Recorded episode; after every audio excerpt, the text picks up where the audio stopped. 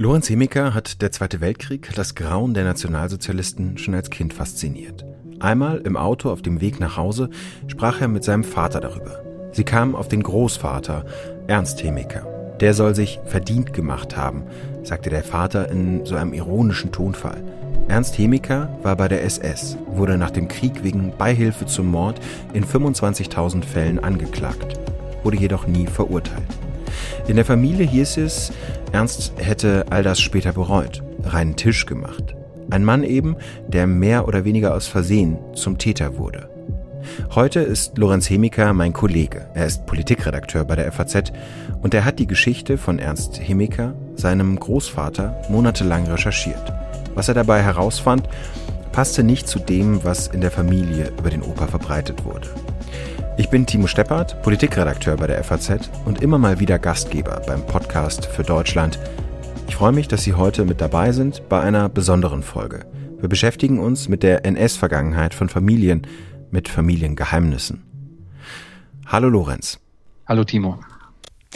Es gibt Dinge, die werden in Familien nicht so richtig angesprochen. Das sind ja, naja, mehr oder weniger markierte Gebiete, die man nicht betritt, weil man weiß, dass es sonst Streit gibt. In deiner Familie war es, wie ich deinem Text, der im FAZ-Magazin erschienen ist, entnommen habe, dein Vater Peter, der immer mal wieder auf die Rolle seines Vaters zu sprechen kam während des Zweiten Weltkriegs. Peter, lass mal gut sein, haben die Verwandten dann gesagt. Was genau wusste denn dein Vater über die Rolle seines Vaters im Zweiten Weltkrieg? Letzten Endes nur das, was an einem Prozesstag in Hamburg mitbekommen habt und aus einem einzigen Gespräch mit seinem Vater kurz zuvor. Die, die Anklage auf Beihilfe zum Mord in 25.000 Fällen in Rumbola bei Riga ist ja quasi wie eine Welle über meine Familie hineingebrochen. Das war Anfang der 70er Jahre und mein Vater hat sich halt verpflichtet gefühlt, dorthin zu fahren und sich das anzuhören, weil mein Großvater nicht mehr dorthin fahren konnte oder auch wollte. Er war schon schwer krebskrank. Und äh, das ist im Endeffekt alles, was er an Informationen bekommen hat. Das heißt, in Kirspe im Sauerland, wo auch du aufgewachsen bist, dann später, da kommt auf einmal dieser Brief an ähm, vom, vom Gericht in Hamburg, der sagt, dass der, dass der Vater ähm, wegen, also wegen, wegen ja, Kriegsverbrechen, nichts anderes ist es ja, vor Gericht stehen soll. Ähm, ich verstehe dich richtig, deine Familie wusste vorher nichts davon. Ja, davon muss ich ausgehen. Also bei meinem Vater und bei meiner Mutter weiß ich es. Die Schwestern von meinem Vater waren ja schon lange aus dem Haus. Mhm. Und letzten Endes waren da ja dann nur noch mein Großvater und meine Großmutter, die damals auch oberhalb von meinen Eltern gewohnt hatten. Mein Vater hatte da gerade gebaut in der Zeit. Und ja, also nach allem, was ich weiß, wusste außer Ernst niemand von, von dieser Anklage.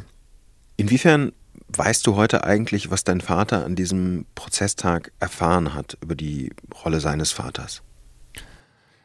Der hat im Endeffekt erfahren, erst einmal, was es mit diesem Massaker von Rumbola auf sich hatte. Das Gericht hat das ja ziemlich äh, gut und genau zusammengetragen. Kleinigkeiten haben sich natürlich im Zeitverlauf durch Historiker noch äh, präzisiert und verändert, aber im Endeffekt ließ sich der Ablauf dieses Massakers anhand der Gerichtsschilderung schon sehr, sehr gut nachvollziehen, auch für mich jetzt äh, viele Jahrzehnte später. Inwieweit er jetzt alles davon mitbekommen hat, weiß ich nicht. In jedem Fall hat sich bei ihm festgesetzt, diese Anklage selbst und dass mein, dass mein Großvater halt als Tiefbauingenieur daran beteiligt war, weil er halt die, die Gruben für die armen Menschen ausheben musste, die anschließend da drin erschossen wurden. Dein Großvater hat nach dem Krieg im Sauerland äh, ein Bauunternehmen gehabt oder hat, also war im Bereich des Bauens unterwegs und da hat auch dein Vater mitgearbeitet, also Tiefbauingenieur. Ähm, wie kam er denn? Also was wissen wir über den Weg von Ernst aus Kirspe im Sauerland ähm, nach Lettland, nach Riga? Also Ernst ist auf jeden Fall Spross einer, einer Baufamilie. Du erwähntest es schon, die, die Hemikas, das waren so äh, Mini-Drums sozusagen, die, denen ging es ziemlich gut vor 100 Jahren. Die hatten das erste Auto, das erste Flugzeug, also das lief richtig. Und äh, so wie seine Geschwister sollte Ernst halt dann auch zu der Zeit in dieses Bauunternehmen einsteigen. Er ist dann aber mit 18 mit wehenden Fahnen direkt am 1. August in den Ersten Weltkrieg gezogen, dort verwundet worden und dann entweder dort oder später schon ziemlich ähm, auf diese nationale Schiene gekommen, ist dann in verschiedene Organisationen eingetreten, Jungdeutscher Orden, der anfangs auf jeden Fall sehr antisemitisch war und auch sehr früh NSDAP-Mitglied geworden, war arbeitslos, ist Konkurs gegangen, Ende der 20er, Anfang der 30er Jahre und ist dann mit den Nazis groß geworden, hat eine Festanstellung bekommen in Lüdenscheid, der nächstgrößeren Stadt in der Nähe von Kirspe und hat dann halt mhm. 1941 die Order bekommen, zum Krieg in den Osten, ins Baltikum zu ziehen. Mhm. Fangen wir vielleicht nochmal mit dem Beginn deiner Recherche an. Ähm, der Ursprung, das ist auch der Anfang deines Textes, war, dass du eigentlich 2011 mit deinem Vater nach Riga fahren wolltest, um dir anzuschauen, was da passiert ist damals, um an den Ort dieses Geschehens zurückzukehren. Ihr konntet dann nicht da gemeinsam hinfahren, dein Vater, weil er kurz darauf gestorben ist. Genau, mein Vater ist 14 Tage vor der Reise an einem Hirnschlag gestorben. Der kam, wie das bei Hirnschlägen so ist, natürlich völlig überraschend für uns. Und eigentlich hatte ich vor, mit meinem Vater dort einmal die Gedenkstätte aufzusuchen. Es gibt ja eine Gedenkstätte äh, für die Opfer von Rumbola, wo die Erschießungen stattgefunden mhm. hatten, wo ich auch mehrfach war in den Folgejahren. Und ich wollte auch mich mit Überlebenden mit ihm treffen, damit er die Möglichkeit gehabt hätte, ihre Sicht mal zu erfahren und äh, vielleicht auch so ein Stück weit ähm, Erleichterung ist jetzt vielleicht das falsche Wort, aber so ein Stück weit einfach eine Beziehung zu diesem zu diesem Unaussprechbaren äh, zu finden, mit der er besser leben kann, als das zuvor war, dass es einfach für ihn ein Stück weit greifbarer geworden wäre. Und last but not least hätte ich natürlich mit ihm auch gerne intensiv über all das gesprochen, was er in den 70er Jahren erfahren hat und wie sein Verhältnis zu seinem hm. Vater gewesen wäre. Dazu ist es alles leider nicht mehr gekommen. Hm. Und das hat am Ende des Tages dann dazu geführt, dass bei mir in gewisser Weise dieser dieser Drang äh, sich doch stark verstärkt hat, so stark, dass ich dann selbst angefangen habe zu recherchieren und zu graben. Hm. Dein Vater war tot, dein Großvater war schon lange tot. Wo hast du denn diese Suche begonnen nach der Wahrheit oder nach dem, was du, was damals wirklich passiert ist? Die habe ich an zwei Stellen äh, begonnen. Zum einen, das ist so der, der erste Wurf, den die meisten machen, die sich in die Richtung bewegen beim Bundesarchiv. Das mhm. Bundesarchiv bietet ja die Möglichkeit für Leute, die sich interessieren, mehr herauszufinden über, über ihre Vorfahren. Äh, das gibt es auch nicht nur für Leute aus dem Nationalsozialismus, auch, äh, auch aus anderen Zeiten ist das möglich. Und die haben dann doch aus meiner Sicht ziemlich überraschend ziemlich viel direkt zusammengetragen. Ich habe über die, diesen handgeschriebenen Lebenslauf von meinem Großvater bekommen. Das war eine ganz schaurige, intensive Erfahrung, als ich den mhm. zu sehen bekam verschiedene Versetzungsbefehle. Was, was, was war da zu sehen? Was, was, was war das? Naja, das waren so sechs, sieben digitalisierte Seiten, die zum Teil auch angebrannt waren. Es wurden ja viele, das ist meine These, es wurden ja viele SS-Dokumente am Ende des Krieges versucht zu vernichten. Mhm. Und da schreibt er halt in altdeutscher Schrift nieder, äh, was ihn so bewegt hat, woher er kommt. Er hat das Anfang der 30er Jahre an, äh, oder Mitte der 30er war es, glaube ich, Jahre angefertigt. Da war er so mein Alter, Anfang 40, ziemlich frisch in der SS und hat da halt auch ein Stück weit äh, auf sein Leben zurückgeblickt und was ihn so antreibt. Und das ist ziemlich ähm, prägnant, wie er sich da äußert. Mhm. Lass uns vielleicht mal die Tätigkeit ähm, genau beschreiben, was in Rumbula passiert ist.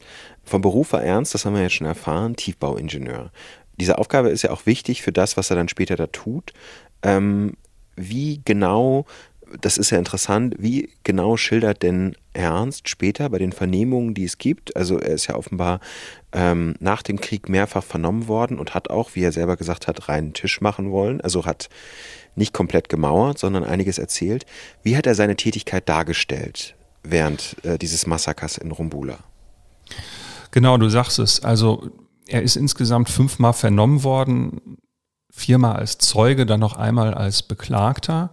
Und tatsächlich äh, ist über weite Strecken das, was er über, über das Massaker von Romola berichtet, deckungsgleich mit dem, was, was hinterher auch vom Gericht aufgrund von vielen anderen Zeugenbefragungen und äh, auch anderen Rekonstruktionen ähm, letztlich als Tatsache angesehen worden war.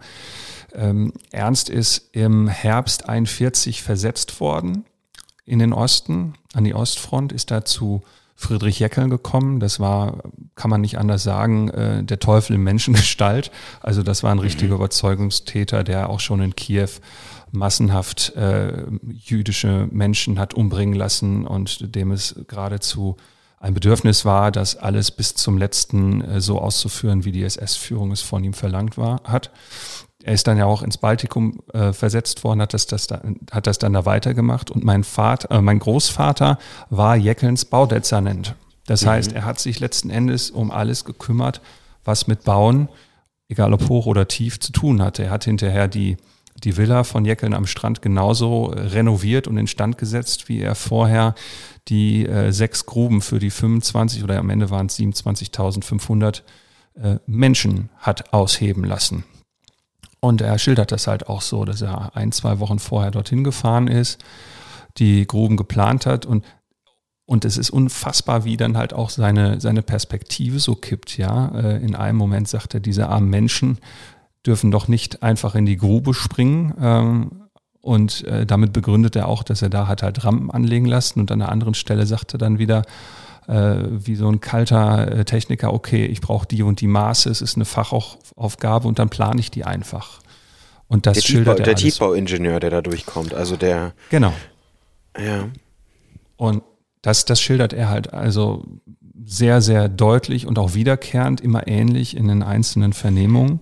Lass uns noch mal ganz kurz äh, an den Punkt gehen, wie diese Ermordung abgelaufen ist. Ja. Die Leute sind getrieben worden hin zu diesen, also man hat äh, so Brücken gebaut, damit sie quasi nicht aus diesem Spalier rauskommen und direkt in diese Löcher hineinlaufen, wo sie sich, ja, wie ist es dann abgelaufen? Sie sollten sich dann hinlegen auf den Bauch. Genau. Also das war letztlich auch alles total teuflisch präzise, akkurat durchgeplant. Die Menschen sind am Morgen aus dem Ghetto getrieben worden. Es gab ein jüdisches Ghetto in Riga. Äh, schon dort gab es keine Fluchtmöglichkeit. Wer, wer dort nicht mitkam, äh, der riskierte direkt erschossen zu werden. Und dann sind diese Menschen, es waren im ganz großen Teil auch Frauen und Kinder und Alte, mhm. wurden halt äh, diesen, diesen Weg nach Rumbola, das sind glaube ich so zwölf oder 15 Kilometer bei eisiger Kälte aus der Stadt rausgetrieben. Und äh, dann halt zu diesem Wäldchen. Dort gab es zwei, zwei Ringe von Sicherheitskräften, so dass es auch dort keinen Ausweg gab. Und dann wurden sie quasi, nachdem sie sich äh, bis auf die Unterwäsche ausgezogen hatten, trichterförmig zu den Gruben geschickt in einem Tempo, dass es sich nicht staute und dass auch nicht zu lange Pausen zwischen den Menschen waren, damit es keinen Aufstand gab. Und dann mussten die sich einer nach dem anderen in die, in die Grube legen und ja, so unfassbar es ist, dann einer nach dem anderen erschossen. Hm. Die Lebenden legten sich auf die Toten und wurden dann auch wieder erschossen. Genau. Ähm, das war tatsächlich eine der Stellen im Text, die ähm, mir sehr schwer fielen, überhaupt zu lesen. Ähm, hm. Wir haben jetzt gehört, Ernst Hemiker hat versucht, sich versetzen zu lassen oder wurde dann auch versetzt. Ähm, das klingt ja so ein bisschen so, als ob er ja, ein ähm, Opfer eines, eines Wüterichs geworden sei und überhaupt das alles nicht ausgehalten hätte. Ist denn diese Darstellung, ähm, die Hemiker in seinen Aussagen macht, ist die glaubhaft auf der Basis dessen, was du dann heute vorliegen hast? Ich bin mir da nicht sicher. Ich schwanke da auch immer so ein Stück weit hin und her. Ich habe ja auch mit verschiedenen Leuten gesprochen darüber, mit, mit dem Alexander Bergmann, einem Holocaust-Überlebenden, äh, mit dem ich mich mehrfach getroffen hatte, mhm. der leider schon tot ist. Der, der hat ihm nicht geglaubt und ähm, ein anderer hervorragender deutscher Jurist, der Cornelius Nestler, der sich unglaublich viel auch mit solchen Fällen beschäftigt hat, der hat zumindest gesagt, dass er im Vergleich zu anderen, die in solchen Situationen sich befunden hätten, schon sehr, sehr offen gewesen wären. Ja. Ähm, ich weiß es nicht. Ich kann es einfach nicht beurteilen. Ich würde gerne glauben, dass er alles versucht hat, um äh, von diesem schrecklichen ähm, Menschen jäckeln und auch von allem, was er getan hat, wegzukommen. Es gibt mit diesem, mit diesem äh, Hin und Her zwischen Jäckeln und einer, einer SS-Stelle in Berlin auch Hinweise darauf, dass da irgendwas gewesen ist. Auf der anderen Seite sehe ich halt auch, ähm, dass, dass mein Großvater zum Ende des Krieges halt wieder in einem richtigen Gruselkabinett gewesen ist in Österreich, wo er dann versucht wurde, noch äh, sogenannte Wunderwaffen zum Beschuss äh, gegen Amerika einzusetzen. Und da war er halt wieder äh, in, in Melk und am Ende auch im Ebensee ganz Was dicht. hat er oder dort so, gemacht? Genau, in, in, in Konzentrationslagern. Ähm, er sagt in, seinem, in seinen Vernehmungen, da ist er nämlich gar nicht so offen, was das angeht, sagt er nur an einer Stelle, dass er für 4.000 bis 6.000 Häftlinge verantwortlich gewesen sei. Ich glaube, ein Drittel davon äh, sind jüdische Menschen gewesen, laut seiner Auskunft. Und mehr weiß ich nicht, äh, was da genau vorgefallen ist. Ich habe aber viel herumgelesen drumherum, äh, was im KZ Ebensee passiert ist und was in, in Melk passiert ist. Und ja, das, das lässt mich alles zweifeln daran, dass er ähm, in der späteren Zeit wirklich äh, unbefleckt geblieben ist. Ich, ich fürchte schon, dass er da weiter an äh, Verbrechen beteiligt gewesen ist. Aber das, äh, fürchte ich, wird im Dunkeln bleiben. Du hast in Riga den Überlebenden dieses Massakers, des Holocausts, ähm, Alexander Bergmann getroffen, von dem du gerade schon gesagt hast, dass er inzwischen leider schon, leider schon verstorben ist. Und als du ihn getroffen hast, hast du ihm auch ein Bild von deinem Großvater gezeigt. Er hat ihn darauf nicht erkannt, also konnte sich nicht an Ernst Hemiker erinnern. Mm, er hat dich aber darum gebeten, dass du ihm die Verhörprotokolle deines Großvaters vorliest. Ja, genau. Als ich das gelesen habe, ähm, habe ich mir auch vorgestellt, dass das ziemlich schwierig war. Ja, das war, das war ein, ein sehr intensiver Moment und äh, ehrlich gesagt auch keiner, den ich nochmal erleben möchte. Ich, ich habe ja alle fünf und wir saßen da zusammen in seiner Wohnung, in seiner schönen Wohnung in Riga und ähm, kannten uns halt auch schon ein bisschen. Und als er dann mit dieser Bitte an mich herankam, ja, da war mir, da war mir ganz klar, da kannst du jetzt nicht Nein sagen. Und ähm, wir haben uns dann zusammen an den Tisch gesetzt, gegenüber, also er einen Meter von mir entfernt. Und ich merkte dann auf einmal, wie so seine Augen auf mir lagen und da ist mir ganz anders geworden, weil in dem Moment, wo ich das vorlas, habe ich mich so gefragt, sieht er jetzt meinen Großvater in mir?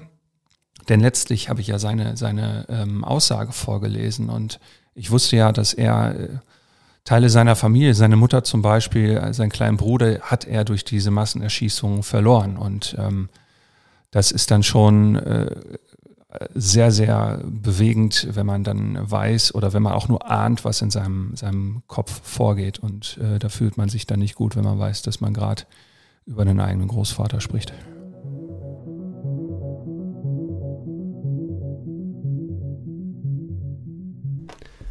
In unserer Runde holen wir jetzt noch jemanden dazu, den Historiker Ulrich Herbert von der Universität Freiburg. Der beschäftigt sich mit der Frage, wer die Nationalsozialisten waren, hat dazu jetzt auch gerade ein Sammelband bei CH Beck veröffentlicht und den rufen wir jetzt einfach mal an.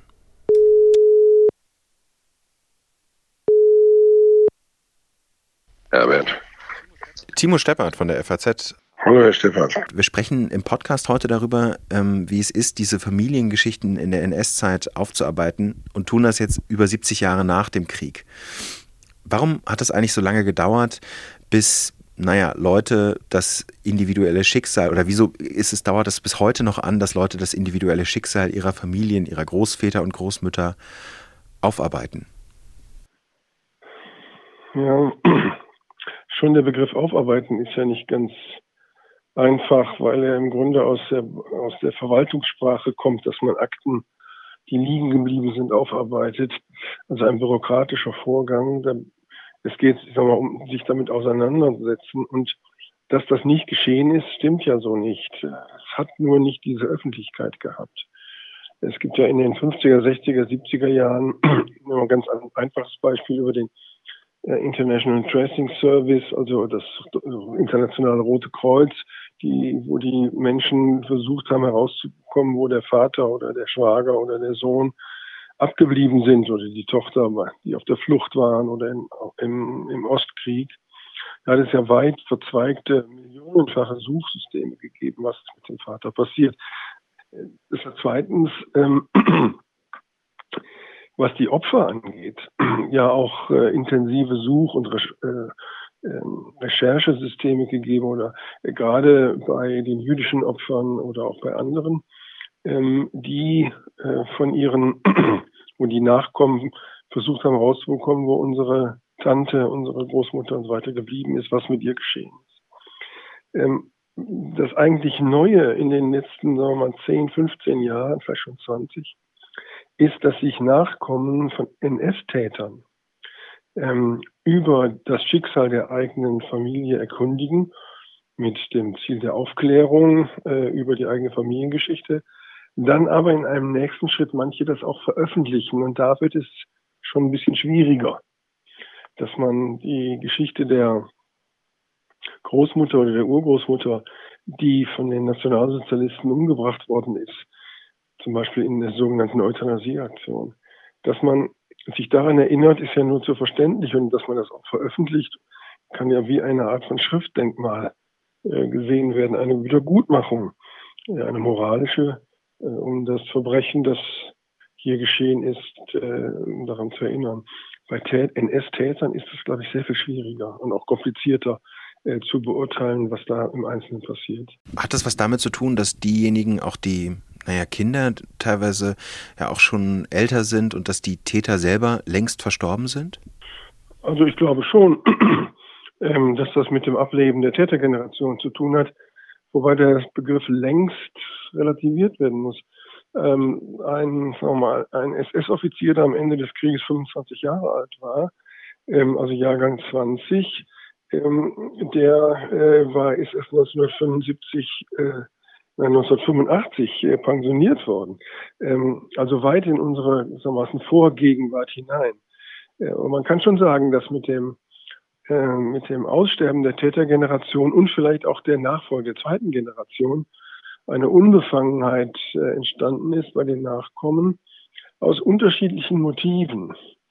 Ähm, einerseits, warum, also dass man sich dafür interessiert, sich damit auseinandersetzt, ist, glaube ich, ähm, ein solches nachvollziehbar. Interessant wird es, wenn das veröffentlicht werden soll. Ähm, woran liegt das? Zum einen, an der Exklusivität kann es nicht liegen. Es gibt äh, 800.000 SS-Mitglieder. Also ein Massenphänomen. Und äh, es gibt ähm, das Motiv, dass sich die Nachkommen durch die Veröffentlichung des äh, Lebens ihres Vorfahren gewissermaßen von ihm distanzieren wollen und gewissermaßen familiäre Bande ähm, damit kappen oder die eigene Nichtbeteiligung zu demonstrieren, dass man eben selbst nicht schuldig ist. Das spielt häufiger eine Rolle.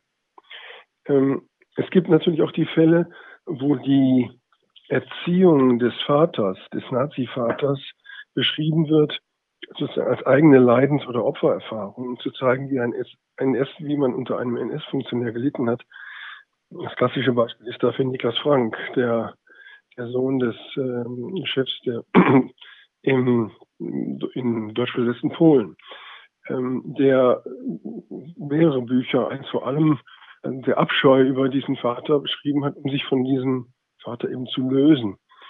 Ähm, aber es gibt auch das Gegenteil. Es gibt äh, Autoren, da hat man das Gefühl, sie wollen zeigen, dass sie als Nachkomme eines Nazitäters so eine Art von Exper Experte oder äh, der Experte der Vergangenheitsbewältigung sind, also eine Art von herausgehoben positiver Position. Mein Großvater war Nazi, also weiß ich mehr über den Nationalsozialismus. Sowas gibt es eben auch und nicht so selten. Also die Motive sind vermischt. Hm. Sie beschreiben in einem Ihrer Aufsätze, dass es eben nach dem Krieg diese Unterscheidung gab, die wahrscheinlich Teil dieser beinahe verharmlosenden Verdrängung waren, dass man zwischen den Deutschen und den Nationalsozialisten unterschieden hat. Ja, das geht, das findet man bis heute. Wenn man etwa sagt, die Nationalsozialisten haben Polen besetzt oder Holland. Das ist natürlich falsch. Das, äh, unter den Millionen Deutschen, die ähm, Polen oder Holland oder die Sowjetunion besetzt haben, waren sicher sehr viele Nazis, aber es waren vor allen Dingen die Deutschen in Form der deutschen Wehrmacht. Und viele von denen, die dazu gezwungen wurden, in der Wehrmacht tätig zu werden, äh, taten das gegen ihren Willen.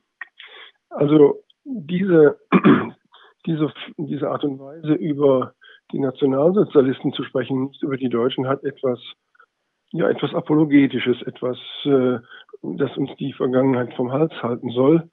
Ähm, Das wird im Ausland, in den Ländern, in denen Deutschland äh, als Besatzer aufgetreten ist, ganz anders gesehen. Da wird von den Deutschen gesprochen. Auch von den Nazis, aber meistens von den Deutschen, die dort waren und das Land besitzt haben.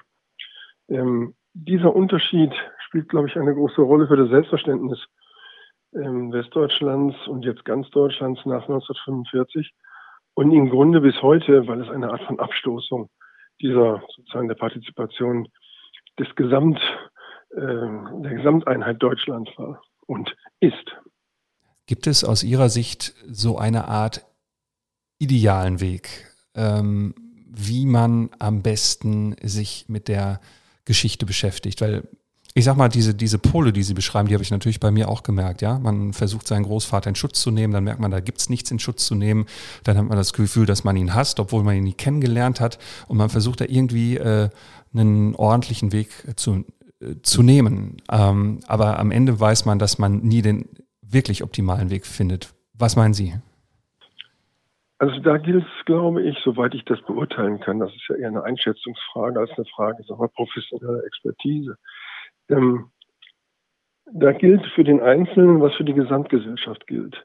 Wie kann man sich denn nur einbilden, dass eine Gesellschaft der Nachkommen der Täter, die die schrecklichsten Verbrechen wenn nicht des, der Menschheit insgesamt, sondern jedenfalls des 20. Jahrhunderts angerichtet hat. Ähm, dass es da irgendeinen vernünftigen, gangbaren, ordentlichen Weg geht, damit umzugehen. Das wird immer Dilettieren, Annäherung, das wird immer, äh, die Formen der Auseinandersetzung mit dem NS sind immer gewissermaßen notwendigerweise in dieser Perspektive unzureichend. Ähm, es gibt da sicherlich bessere oder honorige Versuche, aber da wage ich kein moralisches Urteil. Das gilt individuell natürlich noch viel mehr. Ich kenne, um mal ein Beispiel zu nehmen, einen Fall von einem, der Sohn eines sehr hochrangigen NS-Täters, ähm, der politisch einen ganz anderen Weg gegangen ist, stellt, ähm, hat sich mit der Geschichte seines Vaters auseinandergesetzt, aber für sich und das nicht veröffentlicht. Dann kommt ein Buch über den äh, Vater heraus und die eigene Tochter in einer Art von Überkompensation ähm, will nach Israel gehen, um gewissermaßen Israelin zu werden. Zugleich sympathisiert sie mit den Palästinensern. Ein 18-jähriges Mädchen, das völlig überfordert ist damit. Dann wird sie, ähm, weil ihre Schule geht nach, äh, ist, ist eingeladen nach Israel. Es wird deutlich, es wird bekannt, dass sie die Enkelin dieses Nazis war. Dann wird sie ausgeladen. Das Ganze wird ein Skandal. Schon allein diese Geschichte zeigt, wie unvollständig, wie absurd und wie widersprüchlich diese Form der Auseinandersetzung mit dem Nationalsozialismus in Deutschland ist. Und zwar sowohl gesellschaftlich als auch individuell. Und wir haben ja in den 70er Jahren vor allen Dingen den Versuch gesehen, auch der politischen Linken, sich aus dieser Geschichte herauszuklinken, indem man sich in die Tradition und in die Geschichte des Widerstands äh, hinein gewünscht hat. Bis man dann festgestellt hat, oder viele, je nach, genauer man hinschaute, desto, sehr waren der, desto mehr waren die eigene Familie ebenfalls integriert. Also auch mit dem politischen Willen funktioniert das nicht richtig. Insofern, der ideale Weg ist derjenige, der sich ernsthaft darum bemüht, ähm, das zu verstehen, der sich informiert. Nicht notwendig und ich glaube nicht mal in erster Linie der, derjenige, der das publik macht. Und der Wunsch, das publik zu machen, muss auf jeden Fall hinterfragt werden. Welcher Aufklärungsinteresse über einen selbst hinaus ist denn hier leitend? Vielleicht so viel.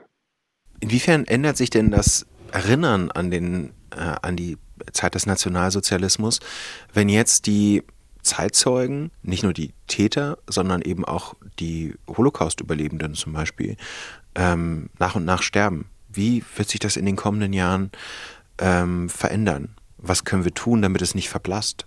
Die Erinnerung hat ja, der Begriff Erinnerung hat im Deutschen zwei Begriffe, transitiv und intransitiv. Ich erinnere mich nur an das, was ich selbst erlebt habe, sonst kann ich mich nicht erinnern, weil ich nicht dabei war.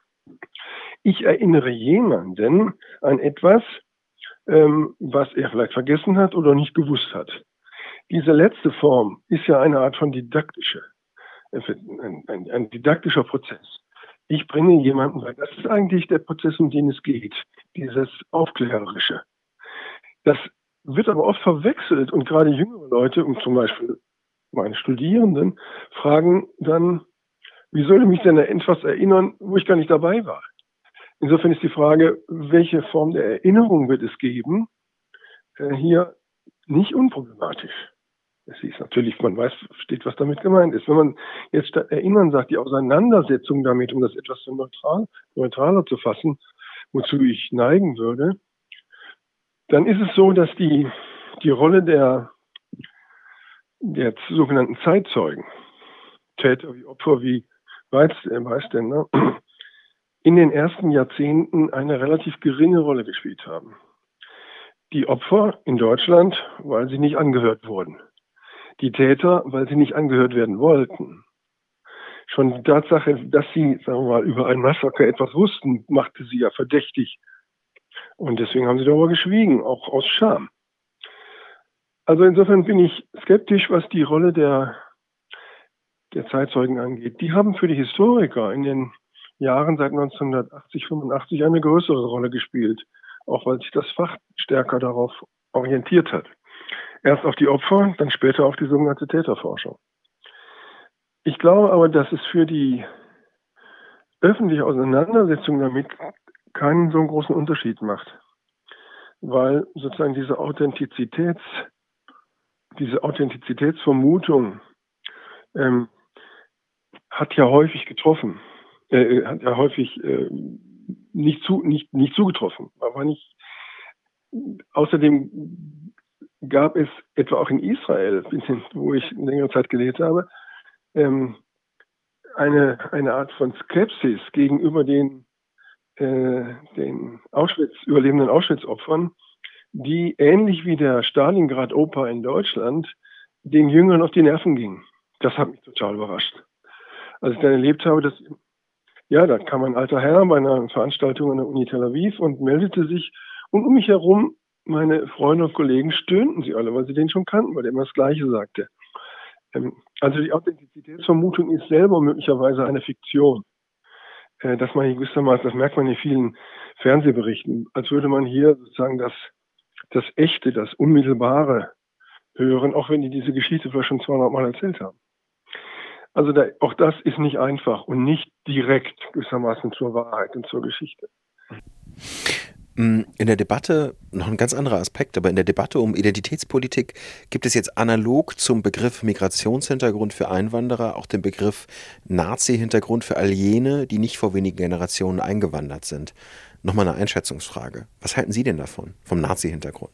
Ach ja, ich muss mich nicht, ehrlich gesagt, nicht um jeden Unsinn aus dem Berliner Milieu kümmern. Das interessiert mich eigentlich nicht. Okay, gut.